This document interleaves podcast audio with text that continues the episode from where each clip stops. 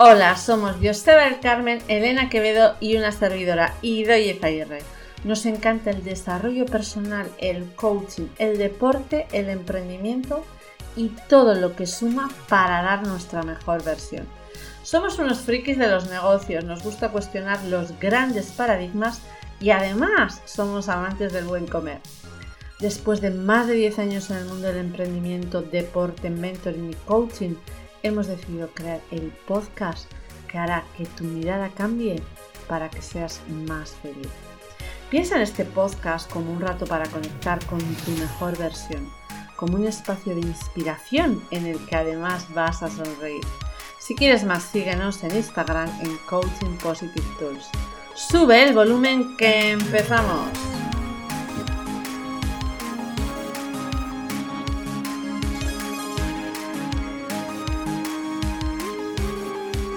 Bienvenidos, bienvenidas a un nuevo episodio del podcast Positive Tools. Hoy, como siempre, me acompañan Elena Quevedo y Joseba del Carmen. Y además tenemos un invitado muy especial, Andrés Belencoso. Hola, ¿cómo estáis? Hola, chicos. Muy buenas tardes, ¿qué tal estáis? Andrés Belencoso, modelo internacional, actor de éxito y también te hemos visto cocinando grandes platos en el Bake of Spain. Muchas gracias Andrés por haber aceptado esta invitación. Nos hace mucha ilusión contar contigo. Y, bueno, pues eh, representas un poco parte de lo que nosotros entendemos que es la, abundancia y nos gustaría saber de, ti y también pues inspirarnos ¿no? contigo y entre todos pues crecer y ser más abundantes. Eh, ¿Qué es la abundancia para nosotros? ¿no? Por si nos está escuchando alguna persona por ahí que, que dice, ¿qué, ¿qué, es esto? Se me hace un poco raro. Bueno, nosotros entendemos la abundancia como algo holístico, como, como una forma de entender la vida. En la abundancia económica también es importante, pero la abundancia eh, relacionada con todas las áreas de, de la vida, ¿no? Con eso que nos gusta, con eso a lo que nos atrevemos, con las relaciones, con los proyectos, con el trabajo. Y desde esta, desde esta definición, tú Andrés, ¿cómo, cómo ves la abundancia o, qué es la abundancia para ti? Mm, bueno, de la, manera que veis vosotros la abundancia, yo creo que he tenido la suerte de ser abundante en, muchas cosas que me han pasado en la vida. ¿no? Desde, desde muy pequeñito, creo que he tenido una infancia casi soñada en la Costa Brava, en Tosa de Mar, con familia que como si unos hermanos muy queridos por mi madre y por mi padre, después se han ido cumpliendo pequeños sueños que tienes de pequeño y desde viajes hasta conocer viajes, hacer viajes, conocer gente, culturas. Eh, he tenido la suerte también de poder ganarme la vida con, con lo que comenzó siendo una afición o, un poco el hilo conector para poder eh, llevar a cabo esos viajes, que fue la moda. Y la moda me ha llevado a otras pasiones y que también me estoy ganando la vida, como puede ser eh, actuar o, la fotografía. Bueno, la fotografía no me gano todavía la vida, pero me encanta. Eh, y como antes, antes estábamos comentando, eh, también hace poco hice un programa de, cocina que viene pues de, familia, ¿no? El de, de la hostelería. era un programa de repostería, pero mi mm. padre, como tiene restaurantes, Em, o tenía restaurante, ya está, ya está jubilado, pues he tenido la suerte de poder también experimentar eso con, y mezclarlo todo. O sea, mi hermana vino al programa, mis viajes, em, sabores, olores y mezclarlo todo un poquito en, experiencias, que al final pues, es, lo que, es lo que nos llevamos, ¿no? Te, te, te, estoy dando la respuesta o me estoy yendo por los caminos de... ¿Qué va, qué va? ¿Qué va, qué va, que es tierra de mi madre, que está en Jaén, ¿eh? Ah, pues no, no, la verdad es que eh, agradecerte de tu presencia, Andrés, como, como bien sabes, por nuestra amistad. Y yo creo que, a ver, la abundancia creo que la has definido muy bien. Al final es vivir esas experiencias de la vida con esa máxima, eh, con, esa, con esa plenitud, con esa sensación de, estar completo por dentro, ¿vale? De estar realmente, estar donde quieres. Eh, eh, disfrutando y haciendo con las personas que quieres, ¿no? Creo que eso es abundancia. Sí, eh, Andrés, en ese vivir plenamente, ¿no? Que comentaba también Joseba, ¿no? Estás ahí viviendo plenamente. Eh, claro, o sea, yo me encuentro a veces con, personas también ¿no? en coaching que te dicen, estoy viviendo la vida, pero la veo desde la barrera, ¿no? como que no, el paso ese de, de, vivirla ahí plenamente, ¿no? Entonces, ¿puedes eh, contarnos un poquito en esas vivencias o cómo ves tú o qué pasos has dado? Sí, claro, ahí, ahí, está, ahí está el kit de la cuestión, es donde yo no quería cortarte y Elena me ha, dado, el pase directo, ¿no?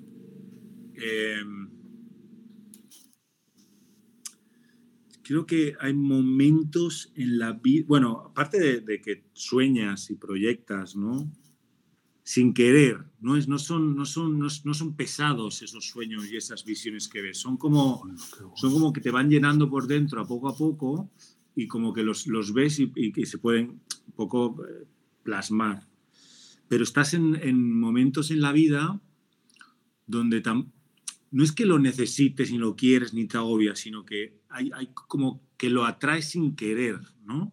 No sé si me estoy expresando bien. Ah, em, me, pasó, me pasó a los 13, 14, me pasó a los 23, 24, me pasó a los 30 y algo, y me está pasando otra vez ahora.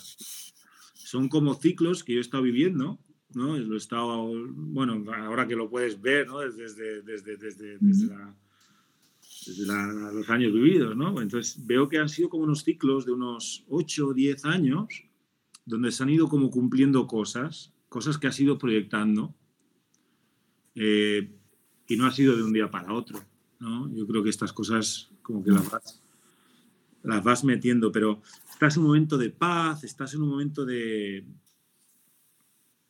en un momento de tranquilidad, de felicidad, de conexión, Em,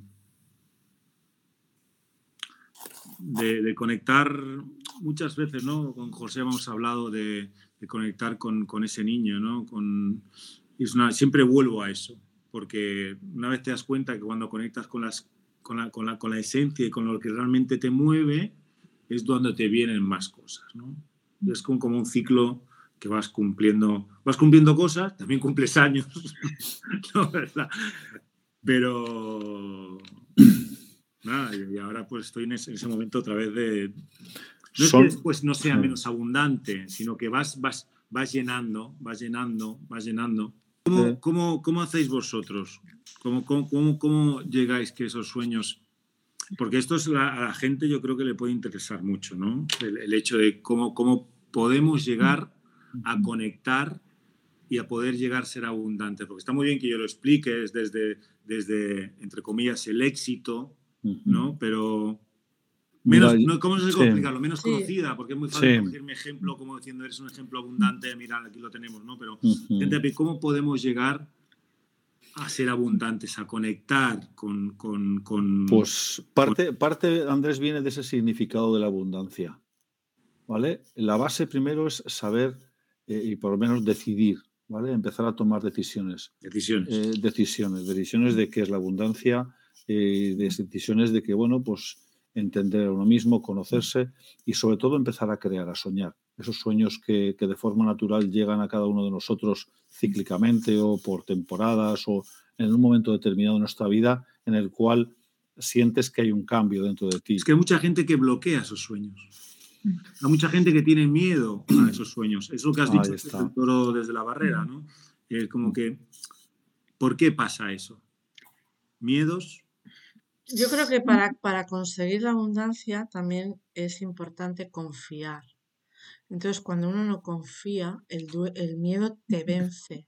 Cuando decías antes, Andrés, que lo atraes sin querer, me parece muy interesante porque ¿qué, qué es lo atraes sin querer?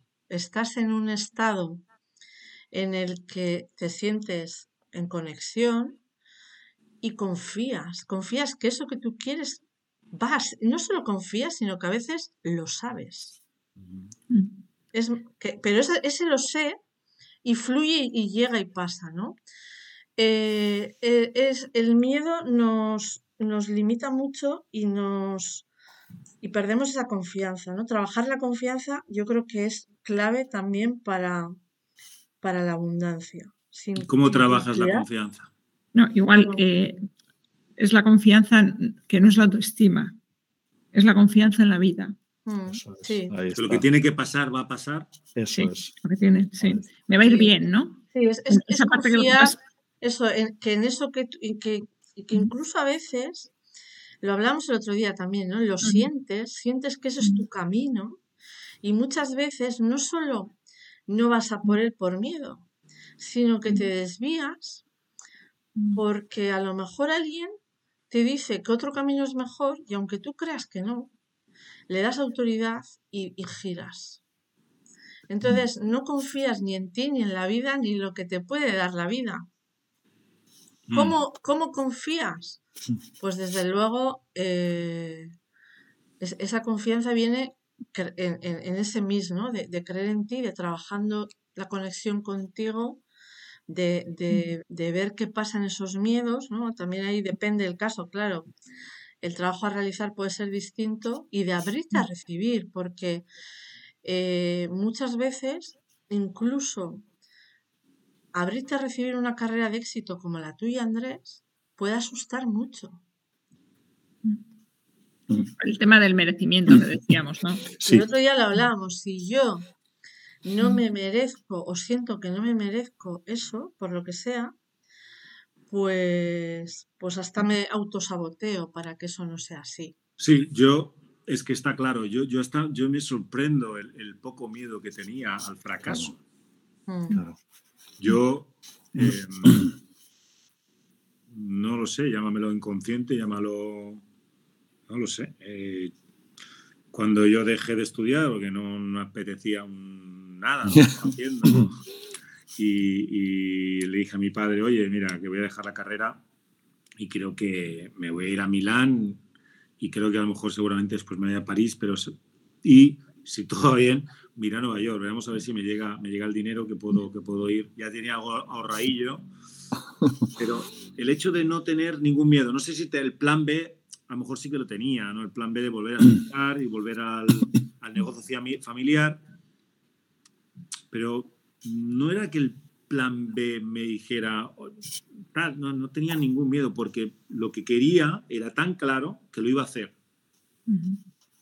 Que no hay duda, es que ahí no hay dudas. ¿Qué quieres? hay, quiero, confianza. irme a Milán, quiero irme a París y seguramente llegar a Nueva York si me llega el dinero. ¿Qué me voy a llevar? Mm. La experiencia me quería llevar.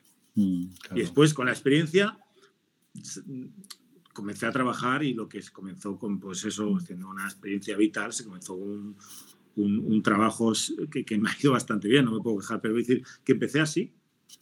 Y ahora miro atrás, que con esto sí que lo hemos hablado con José, ¿no? Mm. cero miedo. Mm. Y de, de, dónde yo estaba, después sí que he tenido muchas dudas y muchos miedos en muchos momentos de mi vida, ¿no? Desde dar el paso a comenzar a trabajar de actor hace 10 años, o sí, más o menos, 10, 12 años, 2012, que hace, no, 10 años. Y, y comenzar a, poder expresarte de otras maneras, ¿no? Porque siempre tienes los prejuicios del que dirán. Pero, pero ese momento clave, que era cuando yo tenía 20, 21 años, cero miedo. En ese momento, Andrés, en el que tú tomas esa decisión y que tienes ya tu mapa, ¿no? De voy a ir aquí, luego ahí, luego yo, eh, eh, tu intuición, o sea, ¿había algo interno que te decía, ese es mi camino? Sí, sí, sí, pero claro, que a mí me pasó, que yo lo veía claro, encima dije, ostras, es que encima creo que me puede ir bien. ¿Sabes? Que encima lo veía, digo, espérate, uno más uno igual a dos más tres, a ver, creo que aquí me pueden salir las cositas bien, ¿eh? Puedo, ojo, que puedo sacar aquí un, un suelo, puedo sacar aquí cuatro cositas, pero era como, Mm, consciente, medio inconsciente, pero estaba seguro de que me iba a salir. Esa es la pregunta, es el por qué pasa a alguna gente esto y a otros no. Yo creo que a todos nos pasa el que sentimos eso. Que lo ves, ¿no? ¿Cómo eh, escucharlo? ¿Cómo decir, vale, esto que siento, cómo tomo la decisión de ser valiente e ir hacia esto? Porque claro, Mm, la intuición eh, nos da mucha más información que la, que la razón. Hay gente, hay gente que tiene súper desarrollada la intuición. Yo he mm. mucha gente que tiene una intuición que es algo, algo alucinante, ¿no? Y, esa gente que tiene eso tan desarrollado, la verdad que les va muy bien en la vida. a casi todos. Mm. Eh, no, no, esa gente no, no ves que les va a ir mal. Tienen eso desarrollado, ya puede ser productores de televisión que conozco, ya pueden ser fotógrafos, ya pueden ser actores, ya pueden ser, no sé, businessmen, eh, llámalos lo que sea, pero esa intuición la tienen hiper desarrollada. Y entrenada, ¿eh? Porque es una habilidad. Mm. Sí, sobre todo los que, los que todavía tienen un cargo más alto la tienen más entrenada, porque realmente se fían mucho de esa intuición. No se dejan, ya le, les puedes vender cualquier moto, no, no, van súper con la intuición, ¿verdad? Sí, totalmente. Están, van, van a, muerte con su intuición. No, no, ya les puedes eh, vender lo que sea. Vienes aquí con, no, no, no, si la intuición me dice que esto va a funcionar, funciona, si no, no, no tiro adelante, ¿no? Sí, es no, no decirte, va, esto no lo tengo en cuenta como, va, esta, esta tontería que estoy pensando, ¿no? Que mucha gente se la dice, ¿no? están muy alerta, están súper alerta a esas, a esas... Bueno, estamos, creo, ¿no? Sí, a ver, para, para, escucharnos tenemos que, que, conectar, ¿no? También a veces pensamos demasiado. hay una, una, parte de parar, ¿no? De parar para podernos escuchar, ¿no? Que se dio varias veces, pero que yo creo que es importante, ¿no? Parar. Y luego la confianza, eh, trabajada desde la emoción y desde el cuerpo, hay, una parte de esa confianza que va, si la tenemos equilibrada, eh, se mueve entre, la, entre la, el coraje y la prudencia. O sea, tienes el coraje para hacer y tienes la suficiente prudencia, ¿no? Pues para no, eh, no sé, hacer locuras y te, mueves ahí entre el coraje y la prudencia. Claro, cuando hemos tenido experiencias que nos han desequilibrado ese coraje y la prudencia desde pequeños, nos vamos a los extremos que no están integrados. Y los extremos son el temor, ¿no? Mm. El temor y la violencia. Efectivamente. Entonces, bueno, ahí nos movemos, ¿no? las creencias también a veces, ¿no? Nos jugamos. Sí, sí, sí. Eso se engancha con las creencias y a partir de ahí se hace bola y. Cuando, has, dicho, cuando has dicho trabajar con cuerpo, has dicho mente y cuerpo, cuerpo, mente, ¿con el cuerpo cómo, cómo lo puedes trabajar?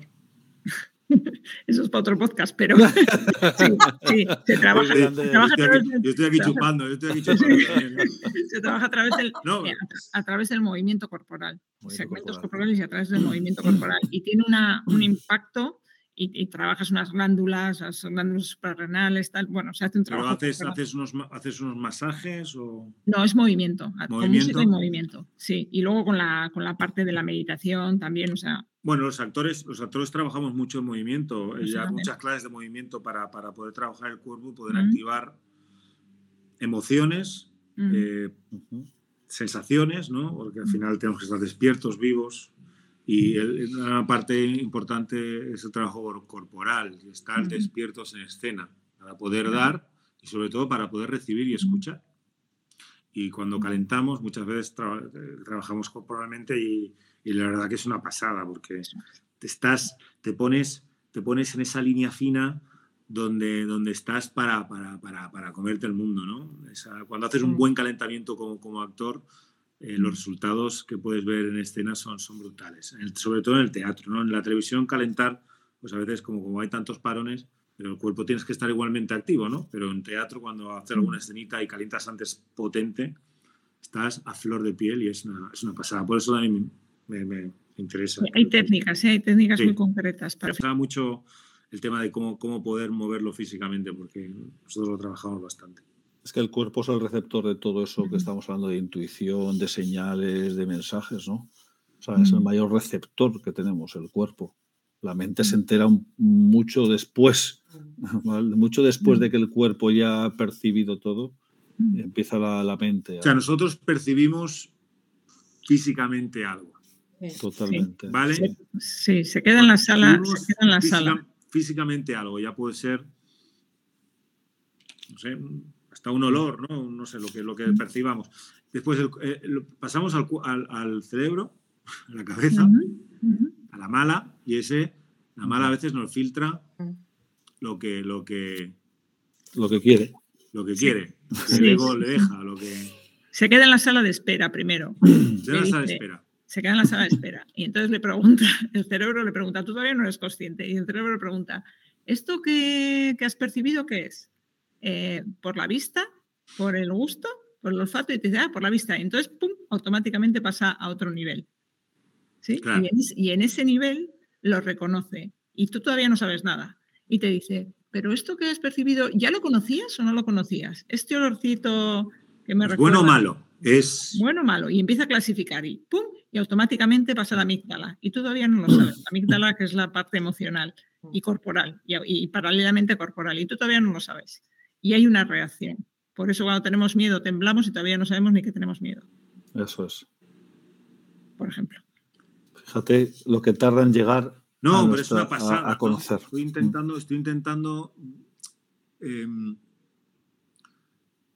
esas emociones o esas sensaciones que yo tenía para, para poder llegar a ser abundante, ¿no? Cómo, Sí. cómo mi cerebro las gestionó de esa manera para poder llegar a eso y no tener esos miedos y quitarme esos miedos. Eh, ¿Por Claro. qué?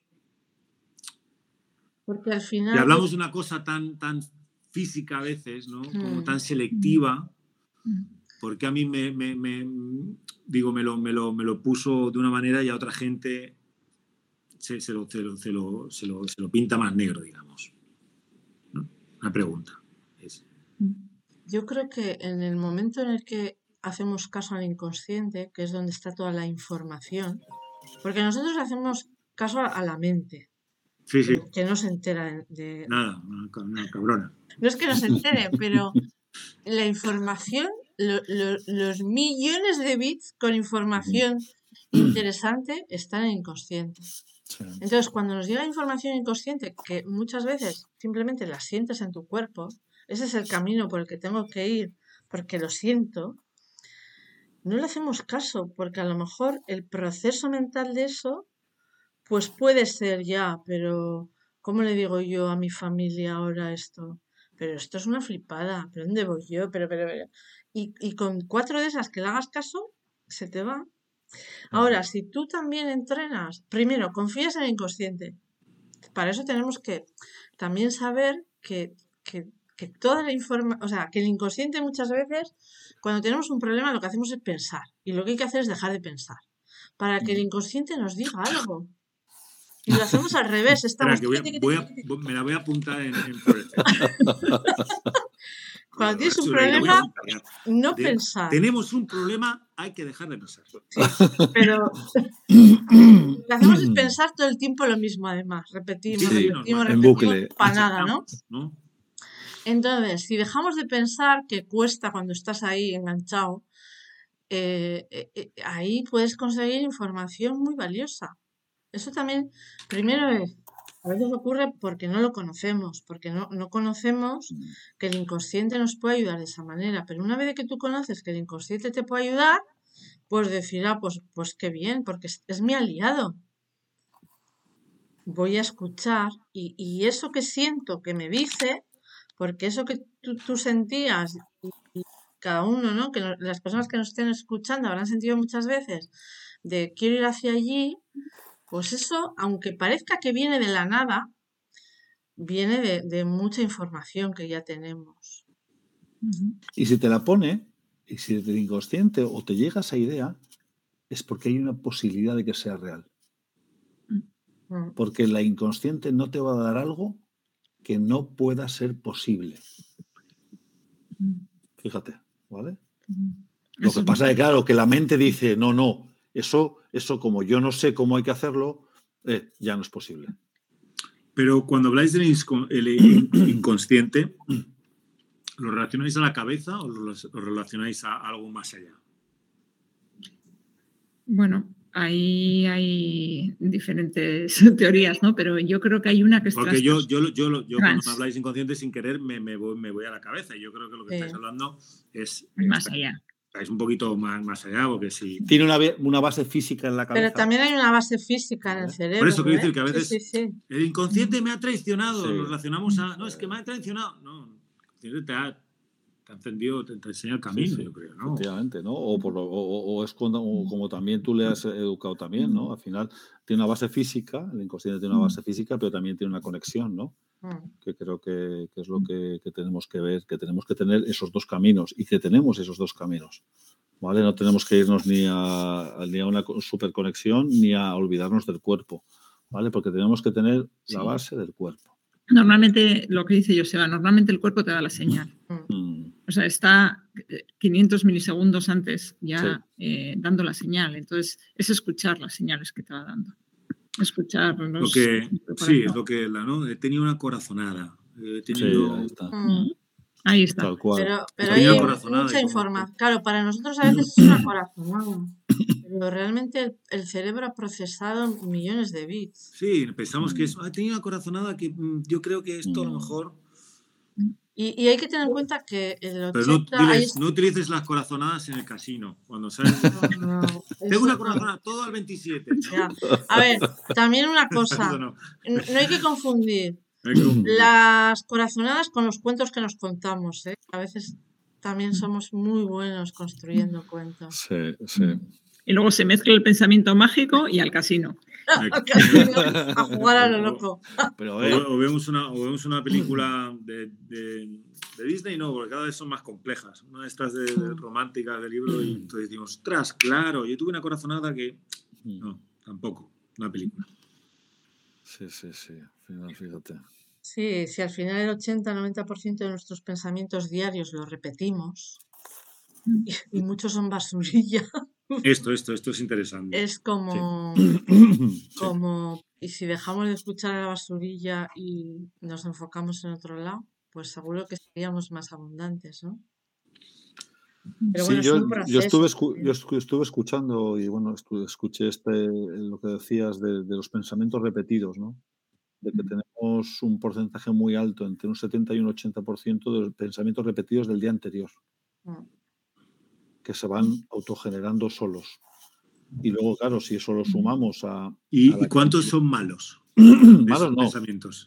eh, eh, pero de, eso- de- de ese- de- de esos pensamientos, por, por nuestra base humana, eh, tenemos un 80% que son negativos y otro que son Imagínate. y 20 positivos, ¿vale? Entre comillas, porque nos cuesta ver lo positivo. Nosotros tenemos una tendencia a ver la parte más negativa, ¿no? Entonces empezamos a sacar ahí cálculos, entonces tenemos acceso a una parte de nuestros pensamientos de una forma diaria y consciente. Pues yo ahí es donde me, me gusta enfocarme, en que esos, esos pensamientos sean de la mejor calidad posible mientras yo sea consciente de ello. Porque ya los voy a meter en ese background. ¿no? ¿Cómo poder llegar a ese 20% consciente y Creándolo tú. Tú tienes creando- el poder, tú tú tienes y el poder, tú tienes el poder de ver el pensamiento. Con la meditación tú ves el pensamiento. Ya no lo haces ni positivo ni negativo. ¿Vale? Eres consciente de eso. Simplemente cuando eres consciente ya te vas a separar de él. Ya te estás, lo estás poniendo, eh, como decía antes, eh, ahí fuera de ti, efectivamente, fuera. Con lo cual ya, fíjate, ya lo estás transformando. Hay una pregunta Sí. que a mí me gusta Sí. Porque en el tema de la abundancia hay, hay otro concepto interesante y es mantener la abundancia, ¿no? Eh, todos podemos conocer a personas que en un momento dado han podido ser muy abundantes, pero eso les ha durado muy poco. Entonces uno tiene que abrirse a recibir la abundancia, pero también de alguna manera tiene que saber mantenerla, porque si no, viene y se va. ¿Cómo os suena esto? Viene y se va. Yo estoy totalmente de acuerdo. digo ya. Viene y se va. Esto es como, el, eh, es como eh, es un ciclo. al final es Viene, ¿no? Tú hablabas antes, Andrés, de los ciclos. sí. Claro, es muy interesante Es esto que que me ha gustado mucho lo de los ciclos. porque tú contado de eso. a- eh, has tenido unos ciclos en los que has vivido la abundancia en diferentes ámbitos, en diferentes momentos, pero eres capaz de mantener esa abundancia a lo largo del Mm. tiempo. Mm. No es tan fácil esto. Mm, Puede ser, sí. ¿Y, y- y qué hace Andrés para esto?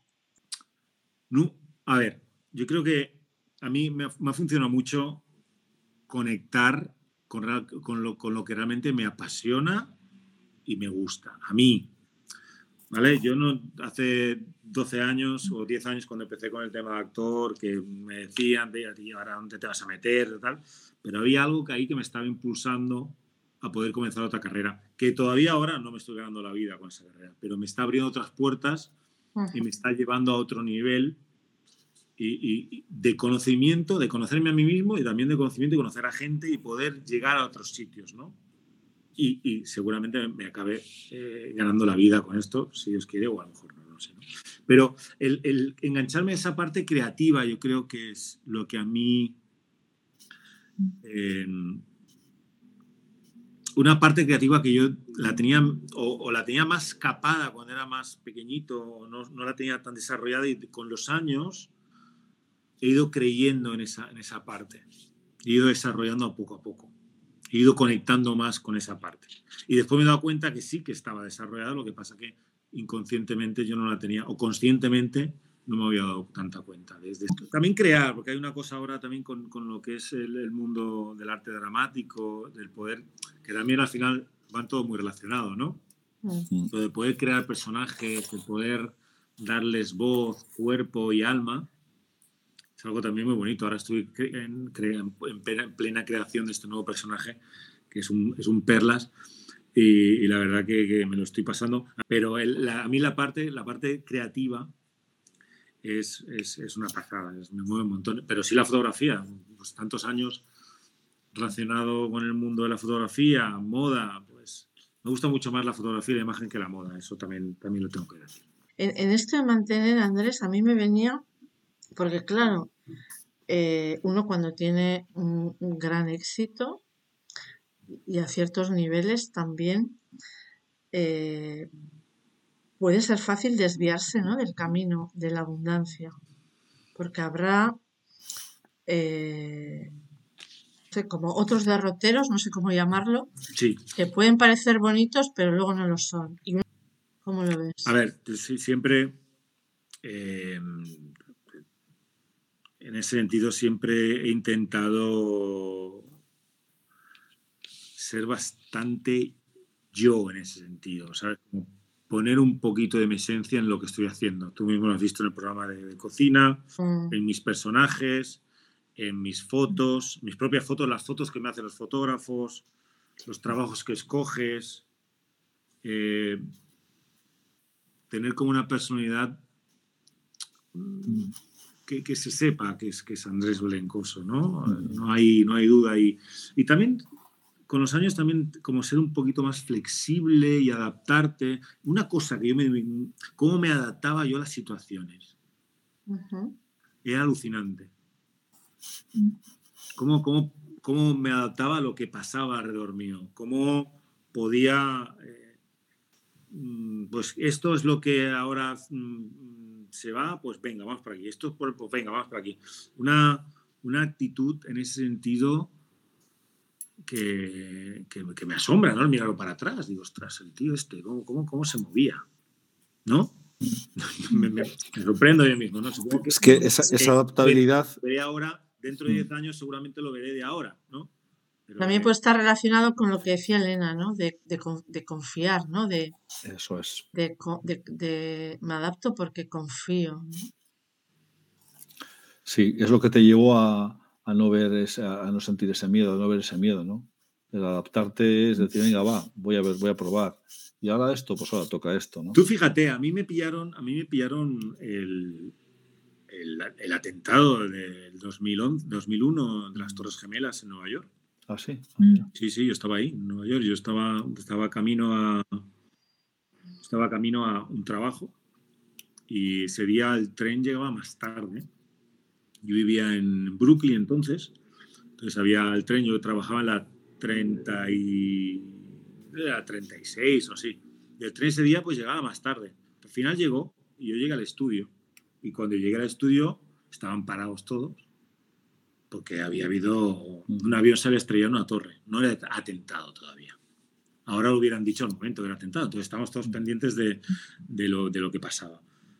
Entonces, mientras estaba mirando lo que pasó con un avión o otro, comenzaron a pasar lo que estaba pasando, ¿no? Que, que otro, avión se, en New Jersey y en el Pentágono también había pasado algo, bueno, hubo una serie de cositas. Nos quedamos todos parados, pero al momento comenzamos a trabajar, comenzaron a preparar el pelo y el maquillaje y ¡pum! se estrelló el segundo. Entonces ahí paramos todos, ¿no? Entonces yo era de la gente que bajaba, yo me fui directamente a mi agencia por a ver si podían llamar a mi familia para decirle que estaba bien. Entonces bajaba y veía a la gente subir pues llena de polvo. ¿Te acuerdas las, las imágenes aquellas de mm. gente con los retines llenos de sangre? Era como eh, gente en colas dando sangre, era, vamos, apocalipsis. Em, bueno, hubo un momento la historia muy corta. Yo fui de los que cruzaron el, puente de Brooklyn, fui a Brooklyn, la marabunta gente caminando, las imágenes aquellas que había. Bueno, es un momento de parón mm. en el trabajo, no había trabajo, una especie de COVID, digamos, ¿no? Y rápidamente, yo, yo tenía, bueno, rápidamente tampoco, ¿no? no tenía trabajo, entonces me puse a trabajar para una revista como, como ayudante. Primero estuve ahí como pues, tres, tres meses. Una revista se llama V Magazine, una revista de moda bastante conocida. Y, y ahí fue mi primer contacto con la fotografía directamente, porque era una revista que utilizaba buenos fotógrafos, entonces nosotros nos dejaban a veces pues editar alguna fotillo, básicamente lo que hacían eran cafés para, para los demás. Pero, pero hay un chavalillo con, con ganas de, y el dueño de la revista todavía se acuerda porque hice como internship, ¿no? Un interino. Entonces, ahora lo miro, lo miro con, con nostalgia. Digo, mira, el, tío que rápidamente la adaptación, puso los guantes y estaba trabajando, ya trabajaba, trabajaba un poquito de modelo, ¿no? Y 21, yo tenía 24 años, 23, 24 años.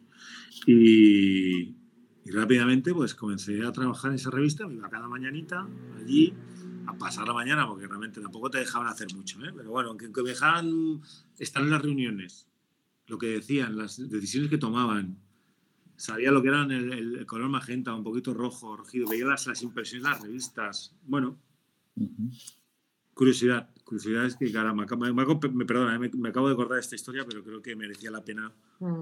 para, para este momento. Qué bueno. Esa adaptación, la verdad es que el ir adaptándose es algo que nos da mucho, mucho poder, mucho poder de Claro, y tengo muchos amigos que al, tiempo de Nueva York, al no poder entrar, algunos aguantaron, otros pues se van. ¿Tú qué haces cuando vas a Nueva York y no es una ciudad que es muy potente? Te puede comer vivo esa ciudad y más cuando no, cuando no, cuando no acabas de conectar y no, es que no me gusta, que ya, vamos. Entonces aquí no te gusta, ¿sabes? no sé, a mí me encantaba. A mí Nueva York me flipaba. Pero me flipaba Milán cuando llegué a Milán, me flipaba en París y después me flipaba Nueva York. Era como que las ganas eran de querer conocer, eh, conectar. E, eso es Era abundante. Claro. era abundante en querer conocer y querer conectar con esa sociedad y saber de dónde venían las cosas.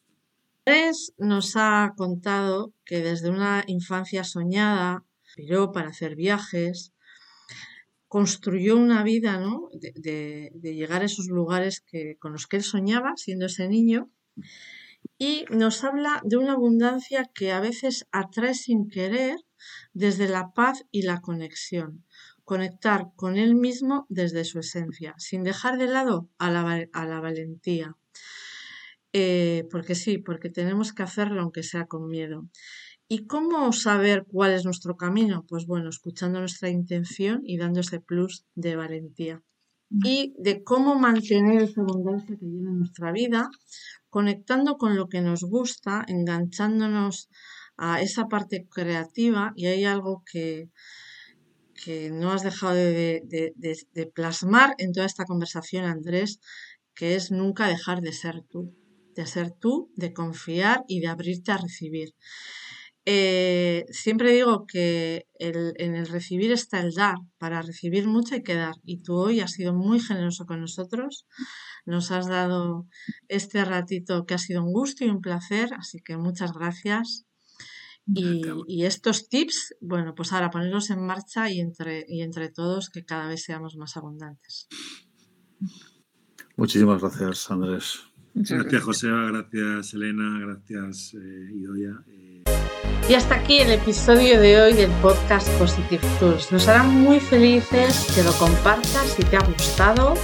Te esperamos en el próximo episodio. Muchísimas gracias por estar ahí. Que seas muy feliz.